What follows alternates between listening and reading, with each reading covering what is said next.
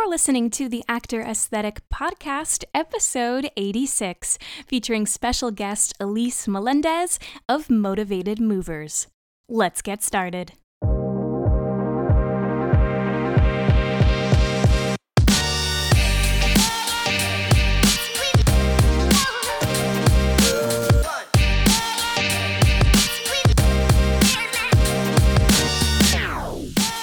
Everyone? This is Maggie Bera, and welcome to another episode of the Actor Aesthetic Podcast. If this is your first time joining us, then welcome. The Actor Aesthetic Podcast is produced every single week for your enjoyment, and show notes are found at actoraesthetic.com slash podcast. You can also follow me on Instagram at Actor Aesthetic or join our Facebook group, the Actor Aesthetic Tribe.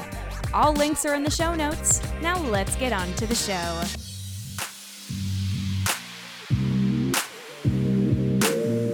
Did you know that Actor Aesthetic has an online store? You can now search through the Actor Aesthetic shop to find downloadable cover letter samples, resume templates, audition journal spreadsheets, and hundreds of audition song suggestions categorized by voice type and genre.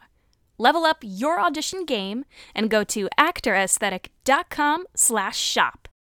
Hi, friends. It's Maggie. Thanks for joining me again on another episode of the Actor Aesthetic Podcast. I have a very inspiring episode coming your way today.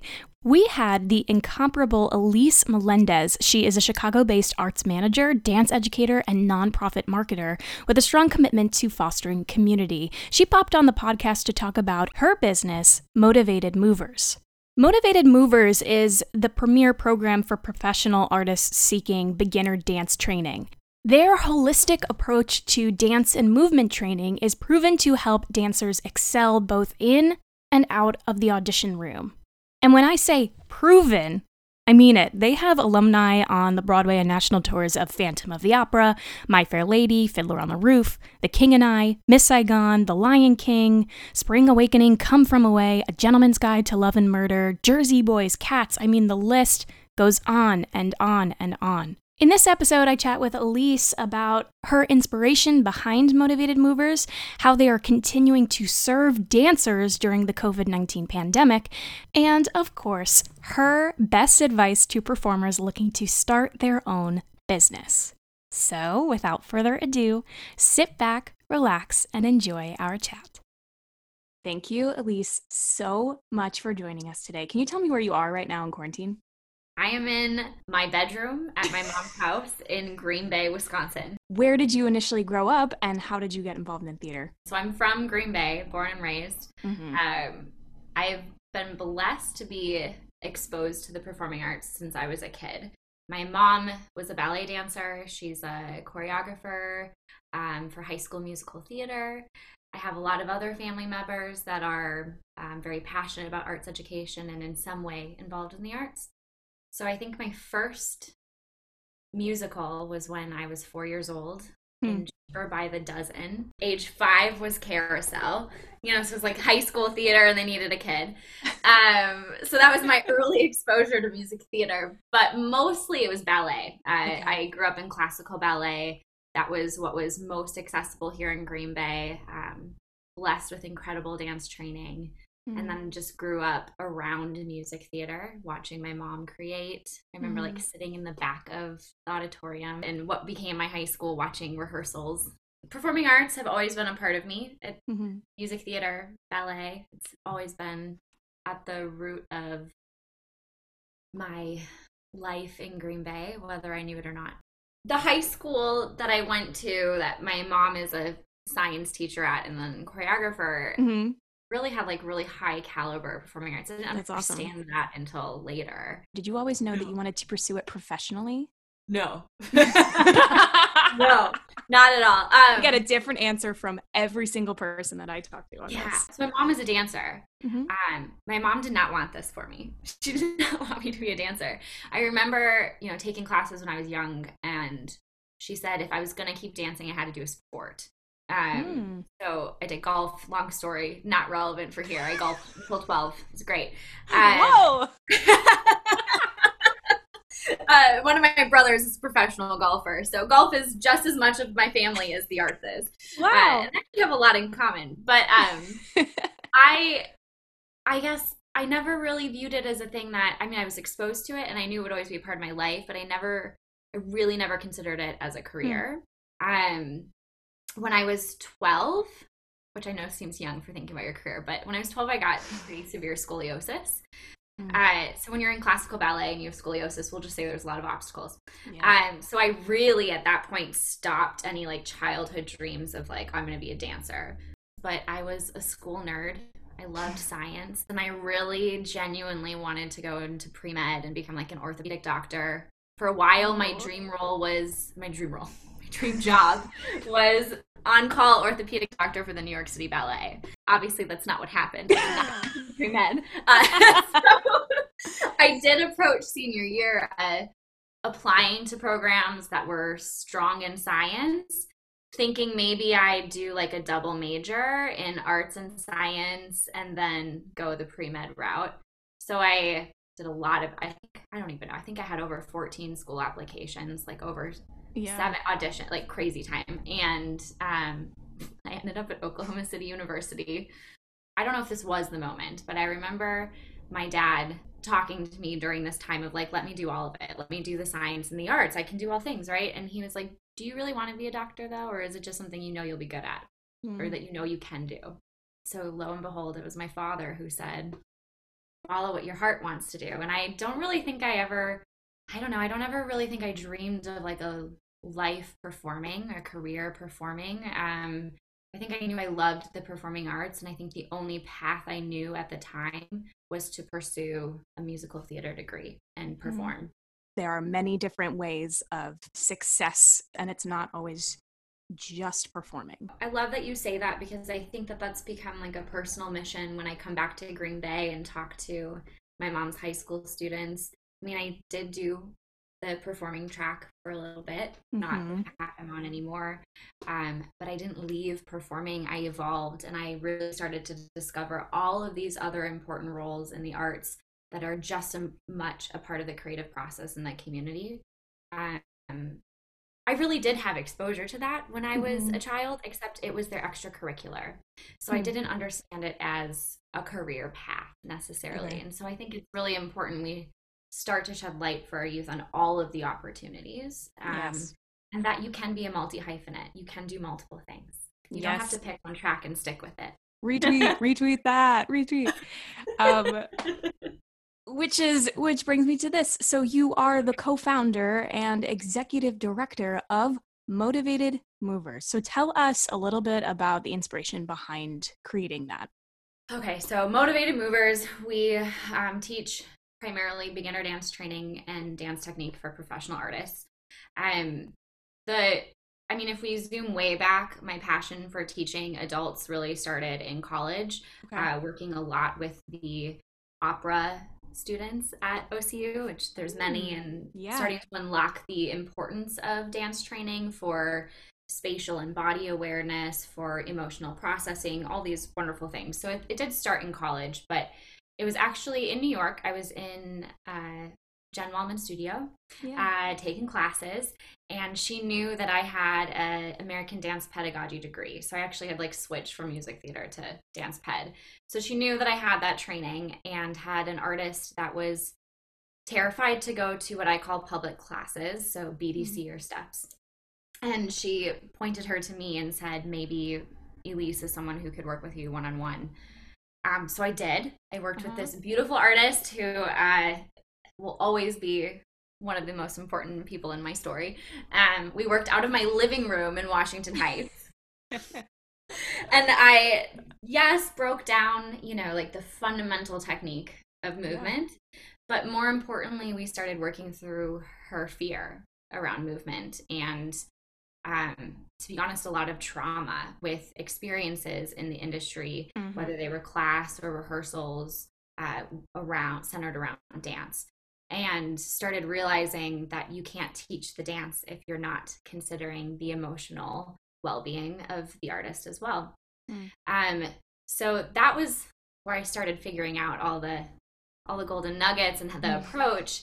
And Jen Waldman has this like private forum for her studio. And I don't know, I think there was like a thread or someone talking about it. And uh, it kind of caught like wildfire. And I was like, wow. well, if you guys want a class that's truly for beginners, actually breaks it down and is not just about learning choreography, like I'll just start a class for all you motivated movers and we'll just meet and we'll do it.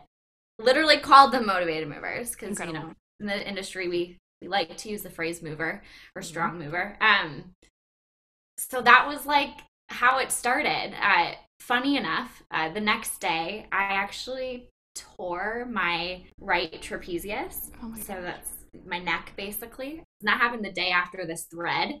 Mm-hmm. And my co founder, Jessie Miller, then she was Jessie Palmer, she had commented, being like, whatever this is, I want in. Mm-hmm. So I messaged her because I was like, I can't move. So like let's do this, but I, I need someone to do it with me. Yeah. Um so we did.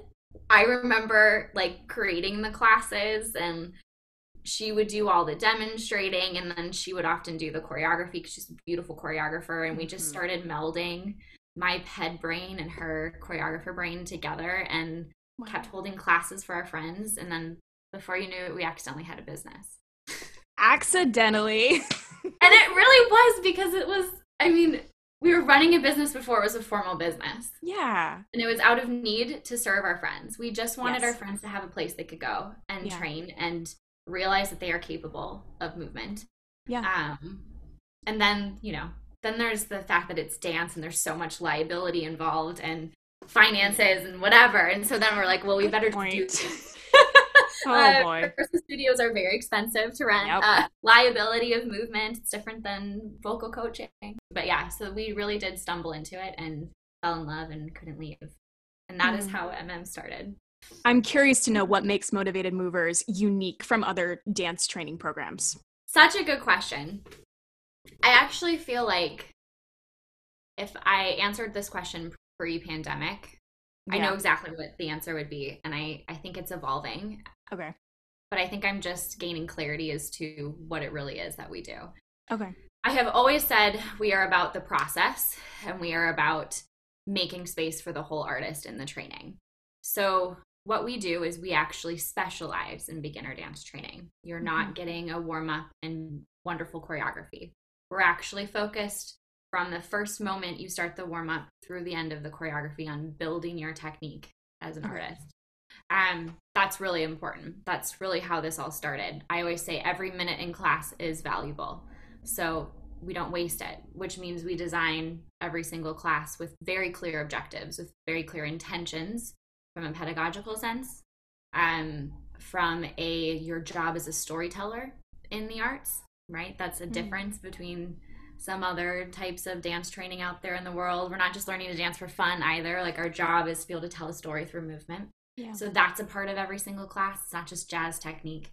But when I have said that we make space for the process and the whole artist, that means that discovery I had right in my living room when I first started was we had to address the fears and the emotional experience of the artist alongside the technical training or the technical training would never happen it would never stick i think what makes us most unique is that we make space for that emotional process alongside the physical demands of mm. learning movement i always say we're not just a dance class beginner dance for any adult is hard, right? Learning anything yep. as an adult is complicated, but as an artist, you are faced with a whole other level of pressures, right? Mm-hmm. Maybe it's you're working really hard towards that dream role.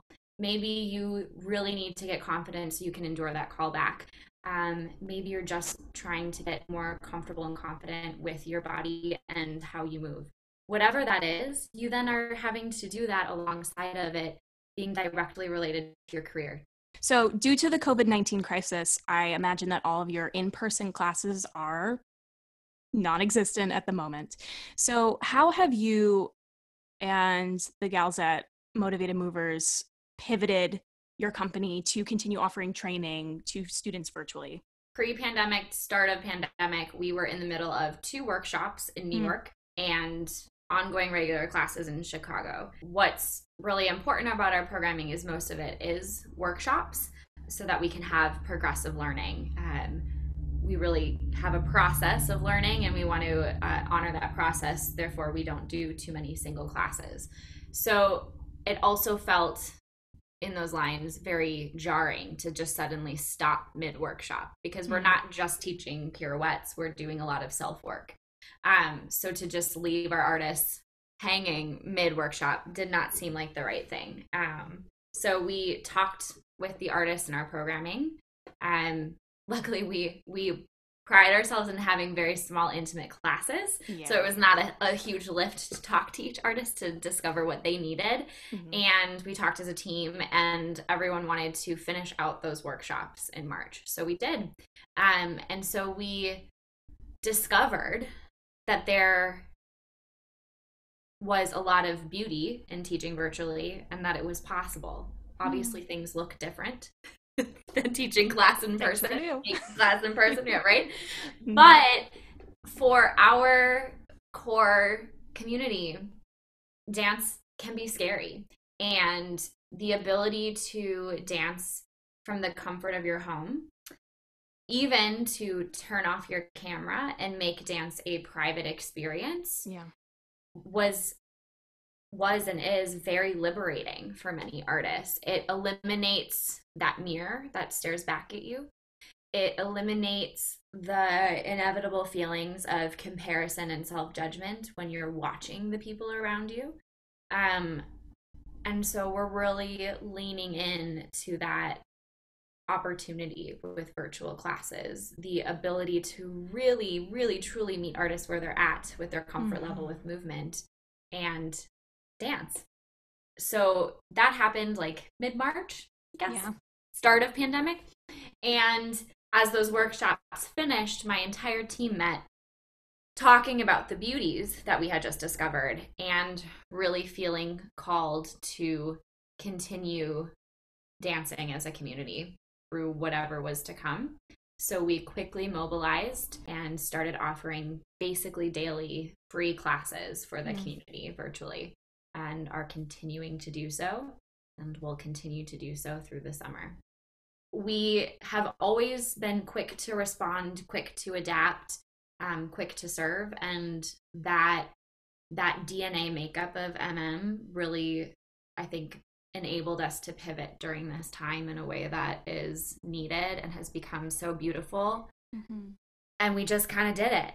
Just like I kind of started a business. And now we've got this like international dance community filled with Crazy. professional artists, um, people returning to dance, which is a real thing. Like, I mean, when you're an adult and you used to dance, yeah. and you take a break, how do you return? That's terrifying. Exactly. Terrifying. Adults discovering dance for the first time and we're all sharing this virtual space because we're not talking about auditions. That's mm-hmm. not what we're talking about in our classes. We're talking about the value of movement. We're mm-hmm. processing the emotions of this time.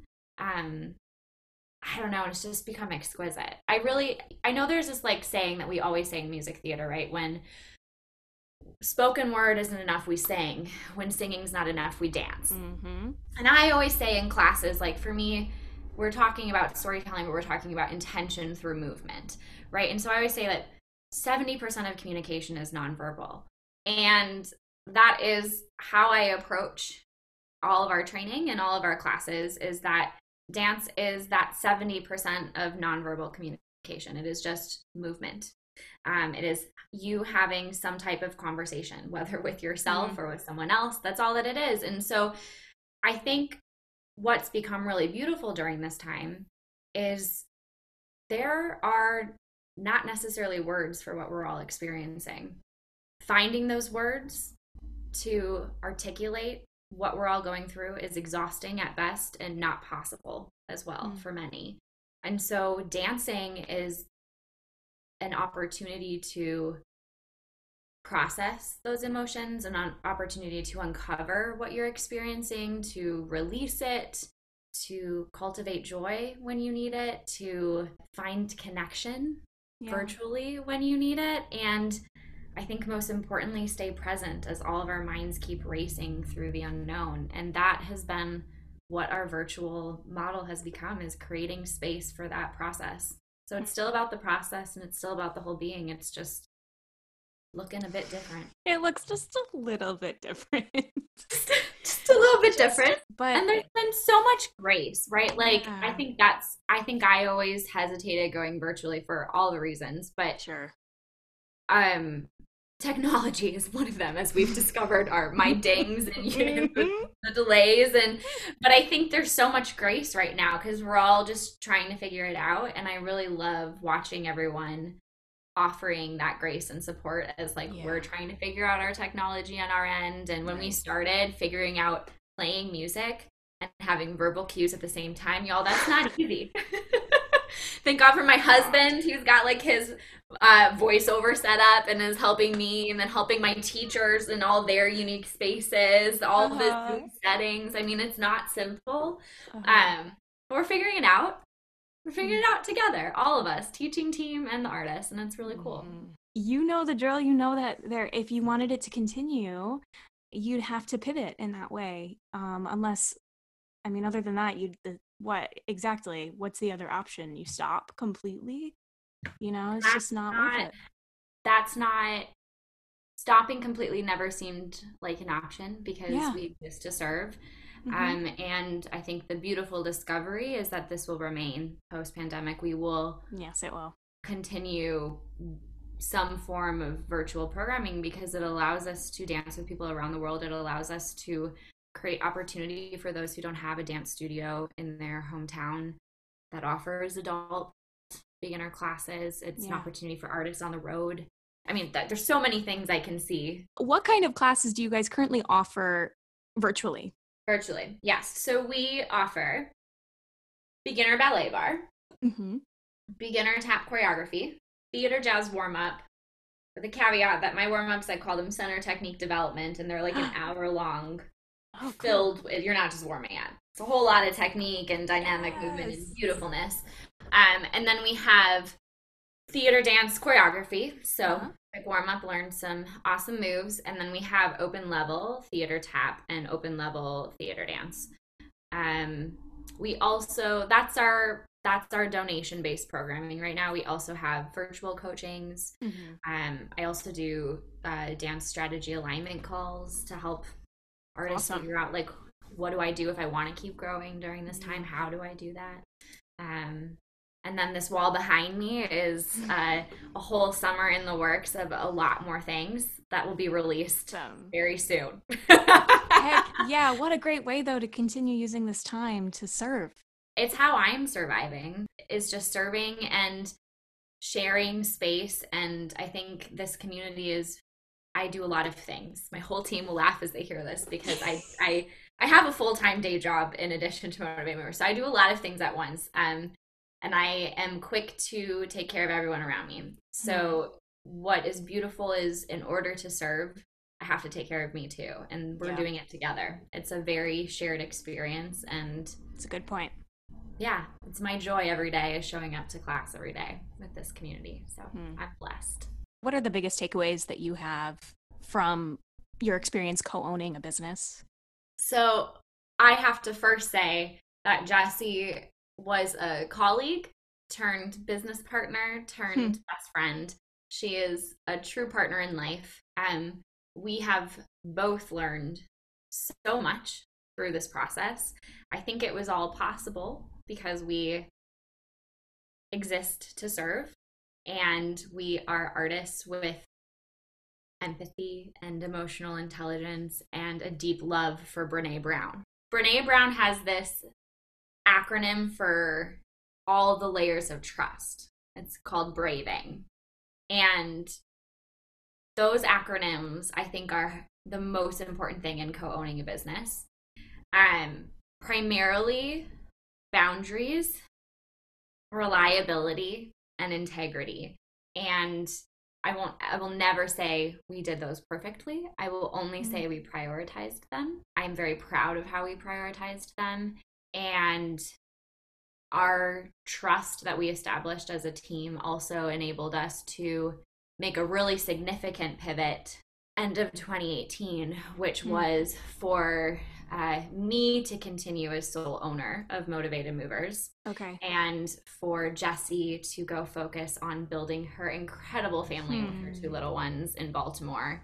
Uh, so she, uh, that braving, I think that acronym to me is like the most important thing and the thing I would tell every new partnership, marriage partnership, business partnership, whatever it is, creative team, like go study that acronym and like figure out what that means for you because it mm-hmm. allowed us to accidentally start a business, to become best friends, to continue making the choices we needed for ourselves um, mm as individuals and end up where we are now, which is the right place for both of us. And I will never stop being grateful for what we've created together.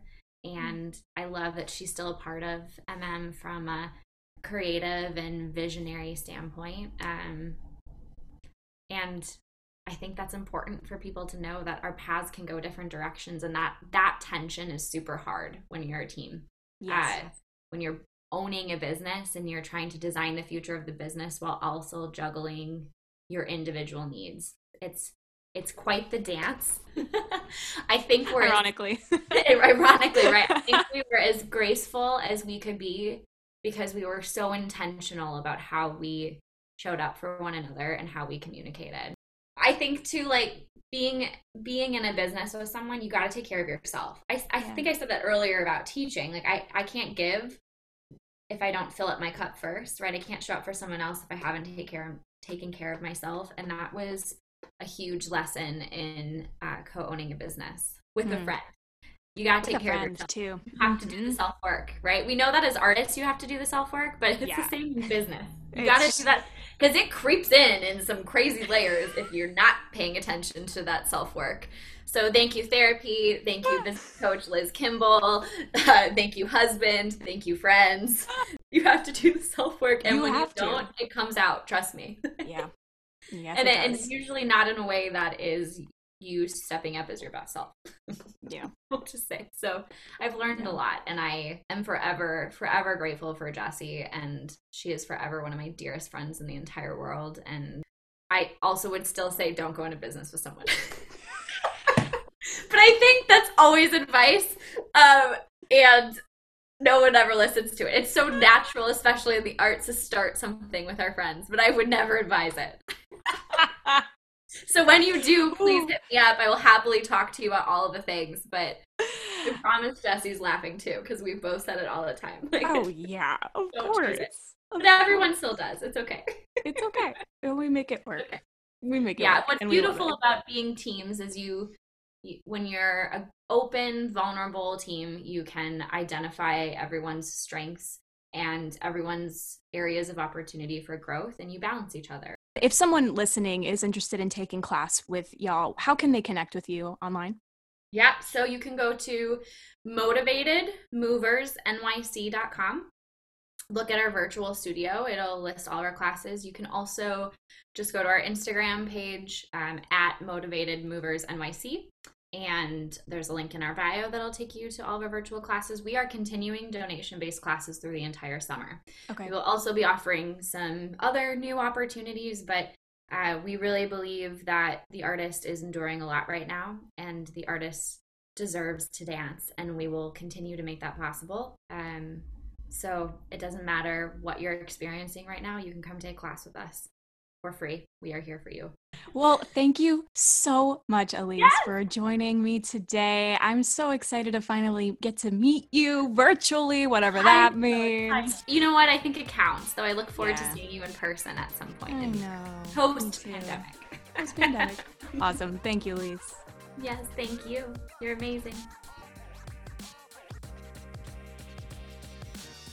If you've enjoyed today's episode and you found it helpful, I would love it if you could screenshot it, tag at Actor Aesthetic, and share it to your Instagram stories so that I can see who is following along with me there. If you haven't already, please be sure to rate and review the podcast on iTunes and also hit that subscribe button so that you can join me every single week for a brand new episode of the Actor Aesthetic podcast. Until then, this is Maggie Bera signing off. It takes a village. I'll see you next week.